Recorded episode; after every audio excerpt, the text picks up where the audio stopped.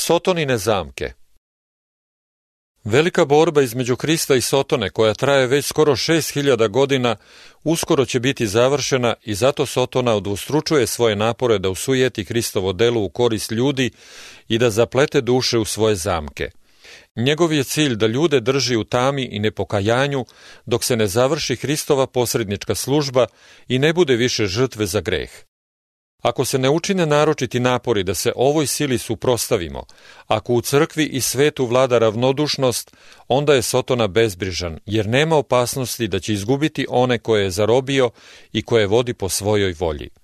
Ali ako ljudi počnu da obraćaju pažnju na večne stvari i pitaju šta mi valja činiti da se spasem, onda se on javlja i pokušava da svoju silu suprostavi Hristovoj moći i da suzbije uticaj Svetoga Duha. Sveto pismo govori da jednom prilikom kada su anđeli Boži došli da stanu pred gospodom, među njima je došao i Sotona, ne zato da se pokloni večnom caru, nego da ostvari svoje zle planove protiv pravednika. Sa istim ciljem on prisustvuje uvek tamo gde se ljudi sastaju na bogosluženje. Iako sakriven od ljudskog pogleda, on ipak radi svom silom da bi zavladao mislima oni koji se mole Bogu. Kao svaki vešt vojskovođa, on unapred stvara svoje planove – Vidili da Boži vesnik istražuje sveto pismo, on se upoznaje sa predmetom o kome će se propovedati, zatim upotrebljava svu svoju veštinu i podmuklost da tako podesi okolnosti da vest ne dopre do onih koji žele da zadrži u zabludi baš u toj tačci. Onaj kome je najviše potrebna ta opomena biva zauzet nekim hitnim poslom koji traži njegovo prisustvo ili je na neki drugi način sprečen da čuje reči koje bi za njega mogle biti miomiris životni za život. Sotona takođe vidi Bože sluge kada su žalosni zbog duhovne tame koja pokriva narod. On čuje njihove ozbiljne molitve za božansku milost i snagu da pobede ravnodušnost, bezbrižnost i nemarnost. Tada sa novom revnošću izvodi svoje planove. Navodi ljude da zadovoljavaju svoje prokteve za jelom ili da se predaju kakvom drugom grešnom uživanju i tako otupljuje njihova moć shvatanja da ne čuju upravo ono što im je najpotrebnije da saznaju. Sotona dobro zna da će svi oni koje bude uspeo da navede da zanemaruju molitvu i istraživanje svetoga pisma podleći njegovim napadima. Zato stvara sve moguće planove da bi zaposlio čovekov um. Uvek je bilo ljudi koji su se gradili pobožnima, ali umesto da napreduju u poznavanju istine smatraju da je njihova dužnost da traže bilo kakvu grešku u karakteru ili zabludu u veri onih sa kojima se ne slažu. Ovakvi ljudi su glavni sotonini pomagači. Opadače braće ima mnogo i oni su uvek revni kad Bog radi i kada mu njegove sluge ukazuju pravo poštovanje. Oni uvek predstavljaju u lažnoj svetlosti reči i dela onih koji ljube istinu i koji su joj poslušni. Oni će i najozbiljnije i najrevnije Hristove sluge koji su puni samo odricanja prikazivati kao prevarene ili varalice. Njihov je posao da krivo predstave pobude svakog istinitog i plemenitog dela, da šire svoje laži i da izazivaju podozrenje u dušama neiskusnih. Na sve moguće načine nastoje da se ono što je čisto i pravedno smatra kao iskvareno i lažno. Ali niko ne treba da se vara u pogledu njih. Lako se može videti čija su oni deca, čiji primer slede i čija dela čine. Po rodovima njihovim poznaćete ih. Njihovo ponašanje je slično Sotoninom, otrovnom klevetniku, opadaču braće naše. Veliki varalica ima mnogo oruđa, spremnih da iznesu razne vrste zabluda, da bi uhvatio duše u svoju mrežu, kao što su razne jeresi, koji su prilagođene raznovrsnim sklonostima i ukusu onih koje želi da upropasti. Njegov je plan da u crkvu dovede neiskrene i nepreporođene, koji šire sumnju i neverstvo i smetaju onima koji žele da unaprede Božje delo i da sami s njime napreduju. Mnogi koji u stvari ne veruju u Boga i njegovu reč pristaju uz izvesna načela istine i važe kao hrišćani, te su na taj način u mogućnosti da uvode svoje zablude kao da je to prava biblijska nauka. Tvrđenje da nije važno šta ljudi veruju je jedna od najuspešnijih sotoninih zabluda – On zna da istina, ako je prihvaćena s ljubavlju, posvećuje dušu onoga koji je prihvata, zato uvek pokušava da istinu zameni lažnim teorijama, pričama, drugim evanđeljem. Božje sluge su se od početka borile protiv lažnih učitelja, ne samo kao sa poročnim ljudima, nego i kao sa onima koji šire zablude koji upropašćuju dušu. Ilija, Jeremija i Pavle protivili su se odlučno i neustrašivo onima koji su ljude odvraćali od Božje reči. Ono slobodno mišljenje koje pravu biblijsku veru smatra nevažnom nije naišlo na odobravanje ovih svetih branioca istine. Prazna i nastrana tumačenja Svetoga pisma, kao i mnoge protivurečne teorije o biblijskoj nauci koje postoje u hrišćanskom svetu, delo su našeg velikog neprijatelja koji hoće da duše tako zbuni da ne mogu razlikovati pravu istinu. Nesloga i razdor koji postoje u hrišćanskim zajednicama treba da se u velikoj meri pripišu običaju izvrtanja Svetoga pisma da bi se poduprla neka omiljena teorija – Umesto da Božju reč proučavaju brižljivo i poniznim srcem da bi stekli poznavanje Božje volje, mnogi je istražuju samo zato da bi u njoj otkrili nešto neobično ili originalno. Da bi poduprli lažne nauke ili nehrišćanske običaje, neki uzimaju izvese tekstove pisma iz njihovih sredina i navode samo polovinu jednog tako izvojenog stiha da bi dokazali svoje tvrđenje, mada ostali deo stiha ima sasvim suprotni smisao. Sotoninim lukavstvom ušančili su se iza nepovezanih izraza iskonstruisanih tako da odgovaraju njihovim telesnim željama. Tako namerno izvrću Božju reč. Drugi koji imaju bujnu maštu uzimaju slike i simbole Svetoga pisma i tumače ih kako to odgovara njihovoj fantaziji, ne obazirući se na Božju reč koja sama sebe tumači i posle iznose svoje zaključke kao učenje Biblije. Ako se sveto pismo proučava bez molitve i krotkog i poniznog duha, izvrnuće se pravi smisao kako onih najjednostavnijih i najjasnijih mesta, tako i onih najtežih. Papski velikodostojnici biraju takve delove svetoga pisma koji najbolje odgovaraju njihovom cilju, tumače ih kako im to odgovara i onda ih iznose narodu oduzimajući mu pravo da sam proučava Bibliju i da sam razume njene svete istine. Cela Biblija treba da se da narodu onako kako je napisana. Bolje bi bilo da mu se uopšte i ne daje nikakvo biblijsko poučavanje, nego li da se učenje Svetoga pisma falsifikuje na ovako grub način. Biblija je određena da bude vođa svima koji žele da upoznaju volju svoga stvoritelja. Bog je dao ljudima pouzdanu proročku reč. Anđeli, pa i sam Hristos, došli su da Danila i Jovana upoznaju sa stvarima koje treba uskoro da se ispune – Ono što je važno za naše spasenje nije ostalo nikakva tajna, niti je otkriveno na takav način da bi moglo zbuniti iskrenost istraživača istine ili ga dovesti u zabludu. Gospod je rekao preko proroka Avakuma, piši utvaru i da bude razgovetno na pločama da se lako čita. Božja riječ je jasno svima koji je proučavaju s iskrenom molitvom. Svaka iskrena duša primiće svetlost istine – Svetlost se prosipa na pravednika i ni jedna crkva ne može napredovati u svetosti ako njeni članovi ne traže istinu kao sakriveno blago. Pozivom na slobodoumlje zaslepljuju se ljudi da prihvate planove svoga neprijatelja koji stalno radi da postigne svoj cilj. Uspeli mu da pomoću ljudskih mišljenja izvrne Bibliju, tada će Boži zakon biti uklonjen, a crkve će ostati u ropstvu greha dok će u isto vreme smatrati da su slobodne. Mnogima je naučno istraživanje postalo prokledstvo. Bog je dozvolio da se velika svetlost izlije na svet kroz otkrića nauke i umetnosti, ali i najveći umovi, ako ih u njihovom istraživanju ne vodi Božji duh, padaju u zablude kad pokušavaju da ispitaju odnos između nauke i Božeg otkrivenja. Ljudsko saznanje, kako u materijalnom, tako i u duhovnim stvarima, delimično je i nepotpuno i zato mnogi nisu u stanju da svoje naučne poglede dovedu u saglasnost sa biblijskim objašnjenjima. Neki prihvataju obične teorije i spekulacije kao naučne činjenice i misle da Božja reč mora da je u saglasnosti sa lažno nazvanim razumom.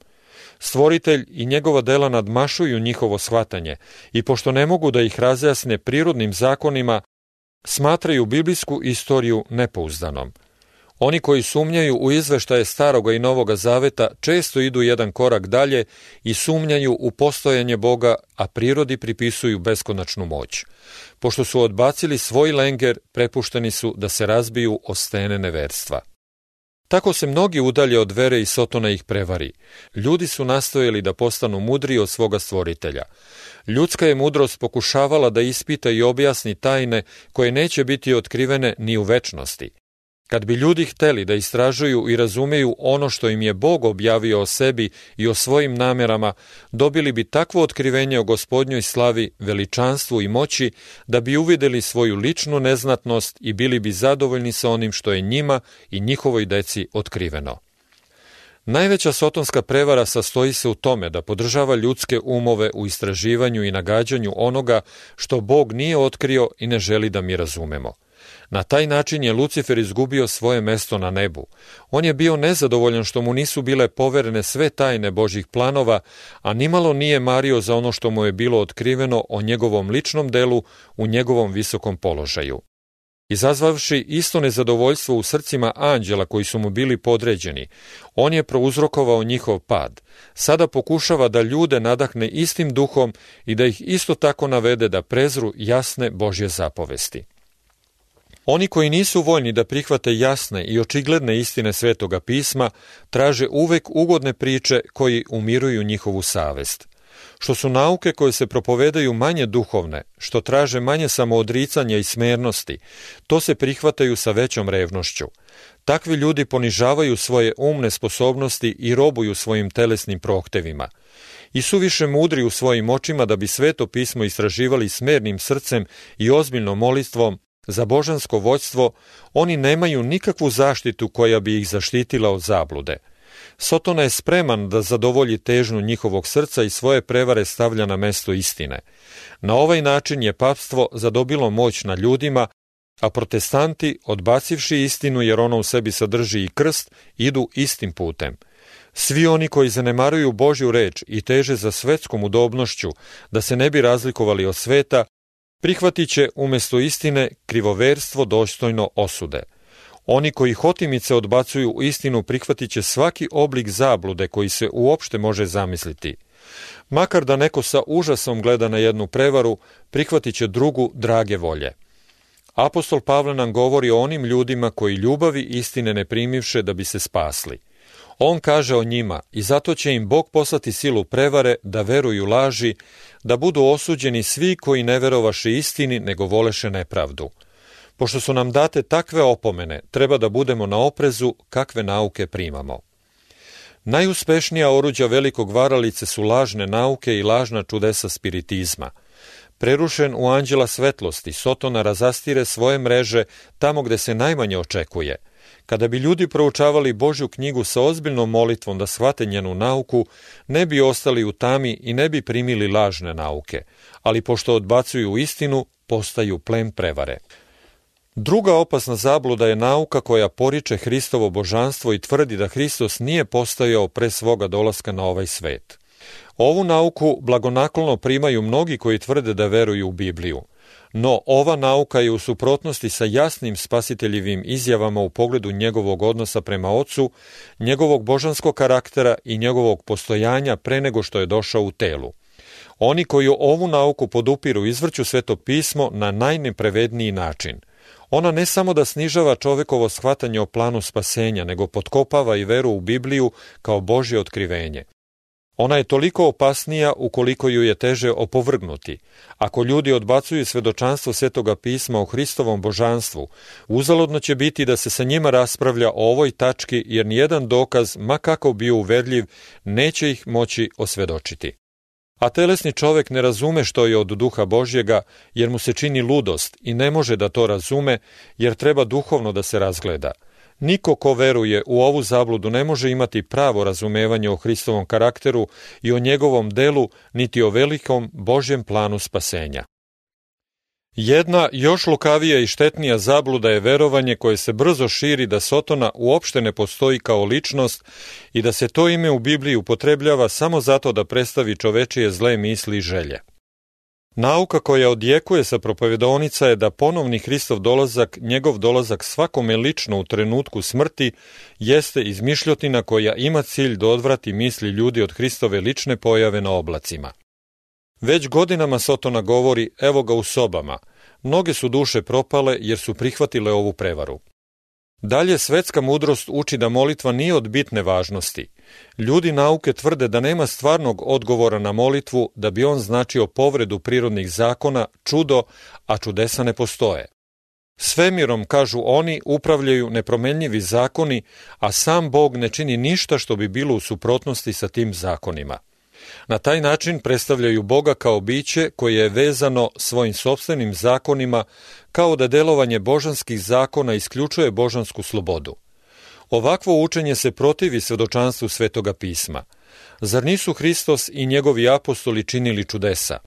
Isti milostivi spasitelj živi još i danas. On je sada isto tako voljan da usliši molitve vere kao nekada kada je hodao vidljivo među ljudima. Prirodno sarađuje sa nadprirodnim. Deo je Božjeg plana da nam da kao odgovor na našu molitvu vere ono što nam ne bi dao da ga za to nismo molili. Nebrojene su lažne nauke i fantastična svatanja koja postoje u hrišćanskim crkvama. Nemoguće je oceniti zle posljedice uklanjanja makar samo jednog graničnog kamena postavljenog Božjom rečiju. Malo njih koji su se usudili da to učine se zaustavljaju pri odbacivanju samo jedne istine. Većina nastavlja da odbacuje jedno načelno istine za drugim dok ne postanu sasvim neverni. Zablude opšte priznate teologije bacile su mnoge ljude u naručje sumnje koji bi inače mogli verovati u sveto pismo.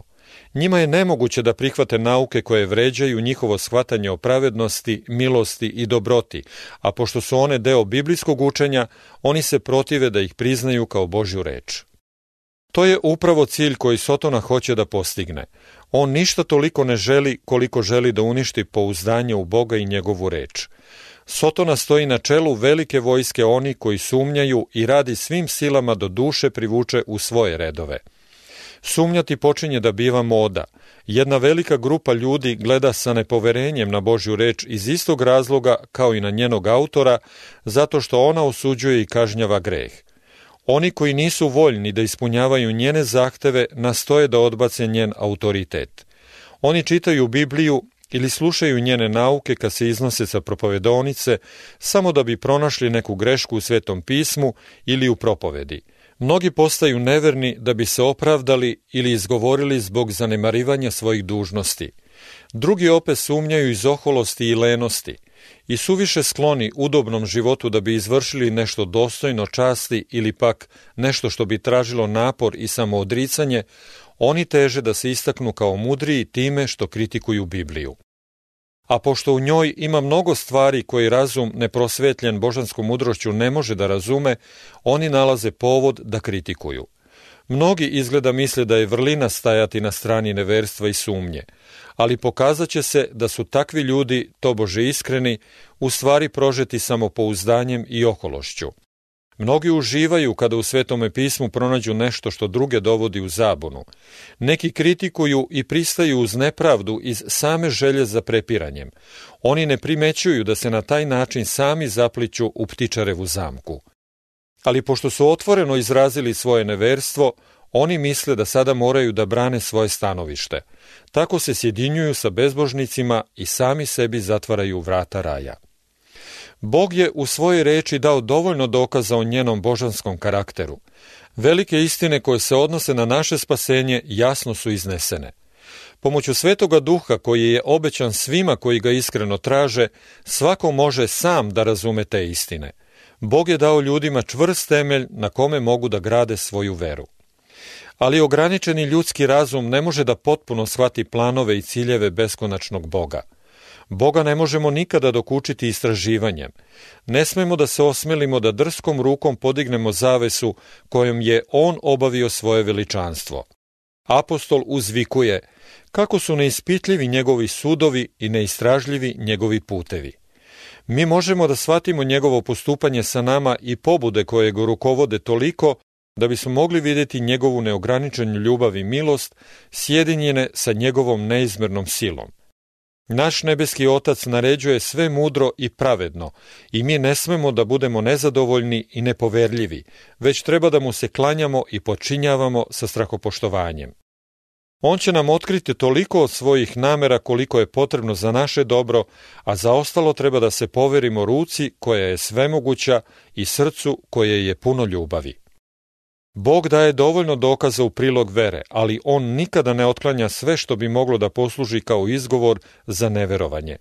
Oni koji traže podršku za sumnju naći će je, a oni koji odbijaju da prihvate reč Božju i da je ispunjavaju dok ne bude uklonjena i najmanja primetba tako da nema više razloga za sumnju, nikada neće primiti svetlost.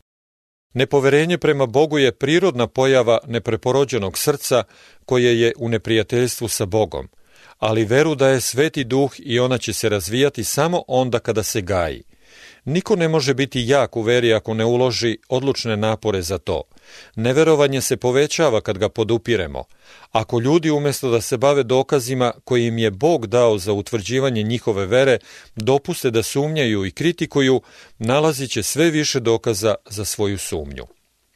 Ali oni koji sumnjaju u Božje obećanje i nemaju poverenja u Božju milost, oduzimaju mu čast, a njihov uticaj, umjesto da druge privlači Hristu, još više ih udaljuje od njega. Oni su nerodna drveta koja pružaju svoje suve grane na daleko i široko i time oduzimaju sunčevu svetlost drugim biljkama, te one venu i ginu u hladnoj senci. Život i rad ovakvih je stalno svedočanstvo protiv njih. Oni seju seme sumnje i neverstva koje će neminovno doneti svoju žetvu. Postoji samo jedan put za one koji žele da se oslobode sumnje. Umjesto da sumnjaju i kritikuju ono što ne razumeju, treba da paze na svetlost koja ih već obasjava i tada će primiti veću svetlost. Neka ispunjavaju svaku dužnost koju su dobro razumeli i bit će osposobljeni da razumeju i ispune i one dužnosti u koje do sada još sumnjaju. Sotona može da podmetne nešto što je slično istini da bi prevario one koji dozvoljavaju da budu prevareni i koji žele da izbegnu samoodricanje i žrtvu koje traži istina, ali njemu je nemoguće da drži pod svojom vlašću dušu koja iskreno želi da na svaki način upozna istinu. Hristos je istina i videlo istinito koje obasjava svakog čoveka koji dolazi na svet. Duh istine je poslan da ljude upućuje u svaku istinu, a po nalogu Božeg Sina napisano je Tražite i naći ćete. Ko hoće njegovu volju tvoriti, razumeće je li ova nauka od Boga.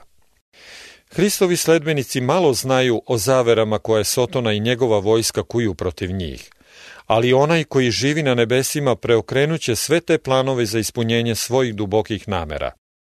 Gospod dopušta da njegov narod prođe kroz peć nevolja ne zato što nalazi zadovoljstvo u njegovim mukama i nevoljama, već zato što je to iskustvo neophodno potrebno za njegovu konačnu pobedu. Njegova vlastita slava ne dopušta da ih zaštiti od svih iskušenja, jer svrha iskušenja je upravo da ih pripravi da se odupru svim sotonskim zavođenjima. Ni bezbožni ljudi, ni đavo ne mogu sprečiti Božje delo, niti ukloniti Božje prisustvo od njegovog naroda, ako on poniznim i skrušenim srcem prizna svoje grehe i ostavi ih, iako se u veri drži njegovih obećanja. Oni se mogu uspešno odupreti svakome iskušenju i svakom neprijateljskom uticeju, bio javni ili tajni, ne silom ni krepošću, nego duhom mojim, veli gospod nad vojskama. Jer oči gospodnje gledaju na pravednike i uši njegove na molitvu njihovu. I ko može vama nauditi ako uzidete za onim što je dobro? Kada se Valam primamljan obećanjem bogate nagrade, poslužio vraćanjem protiv Izrailja i kad je prineo žrtvu gospodu pokušavši da navuče proklestvo na Boži narod, Boži duh je otklonio zlo koje je on trebalo da izgovori, bio je prinuđen da uzvikne. Kako bi hleo onoga koga ne kune Bog – ili kako bih ružio onoga koga gospod ne ruži. Da bih ja umro smrću pravedničkom i kraj moj da bi bio kao njihov. Kada je ponovo prinosio žrtvu, bezbožni prorok je rekao, gle primih da blagoslovim, jer je on blagoslovio, a ja neću poreći. Ne gleda na bezakonje u Jakovu, ni na nevaljalstvo u Izraelju. Gospod je njegov s njim i graja u njemu kao carka nadvlada jer nema čini na Jakova ni vraćanja na Izraelja. U ovo doba govorit će se o Jakovu i o Izraelju šta je učinio Bog.